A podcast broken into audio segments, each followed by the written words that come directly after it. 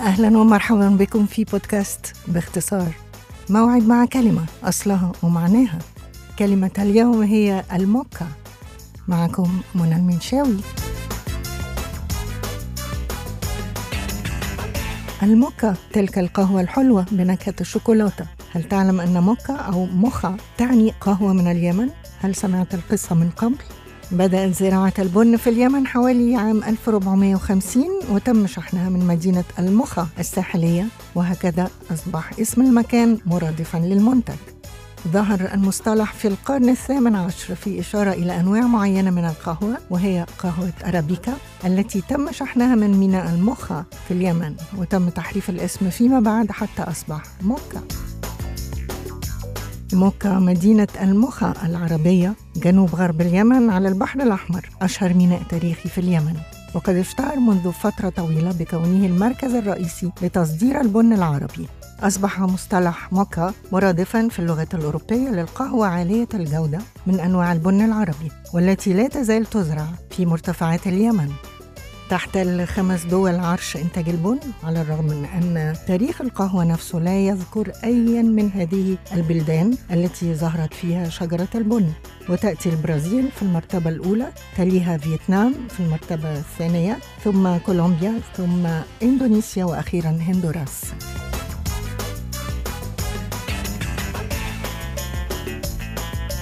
إذا كانت الموكا مرتبطة بميناء الموخا أو الموخاء، فماذا عن أصل البن؟ يعتقد أن أشجار البن البري نشأت في منطقة الهضبة الإثيوبية المعروفة باسم كافا أو كيفا، على الرغم من أن التاريخ الدقيق لأصلها لا يزال غير واضح. هناك عدة أساطير مرتبطة بالقهوة. واحدة من الأساطير العديدة حول اكتشاف القهوة هي قصة كالدي راعي الغنم الحبشي. تقول الأسطورة إنه بينما كان يرعى الأغنام في غابات كافا في إثيوبيا، لاحظ أن الماعز أصبحت أكثر نشاطاً ورقصاً تقريباً. بعد البحث اكتشف أن الماعز أكلت فواكه حمراء شبيهة بالكرز الأحمر من الأشجار، لذلك قرر أن يجربها بنفسه. أخذ عينات من التوت التي تغذت عليها الماعز، وعندما شعر هو الآخر بالحيوية والنشاط أعلن عن اكتشافه.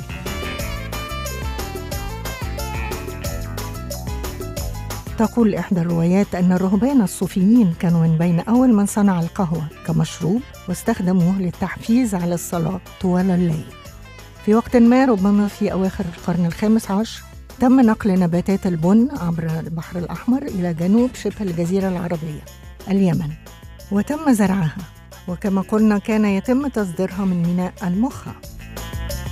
أما مشروب الموكا المنتشر في المقاهي فهو يتألف من القهوة السادة الثقيلة بمقدار الثلث، وثلثاً من الشوكولاتة الحارة غير المحلاة، وثلثاً من الحليب الفوار إلى درجة إخراج روة، وتقدم عادة في كوب، وتقدم ساخنة أو باردة، وتختلف طريقة إعدادها بين بلد وآخر، بإضافة عناصر أخرى كالسكر أو الحليب والشوكولاتة، ويطلق عليها الإيطاليون اسم الموكاتشينو.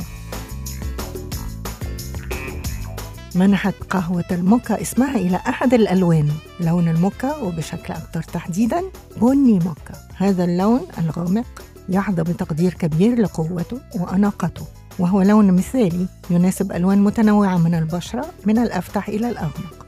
أما حبوب البن الصغيرة المستديرة، هذه من مجموعة أرابيكا عالية الجودة، منحت أيضاً اسمها لموديل سيارة، لن أقول بالطبع اسم الشركة المنتجة.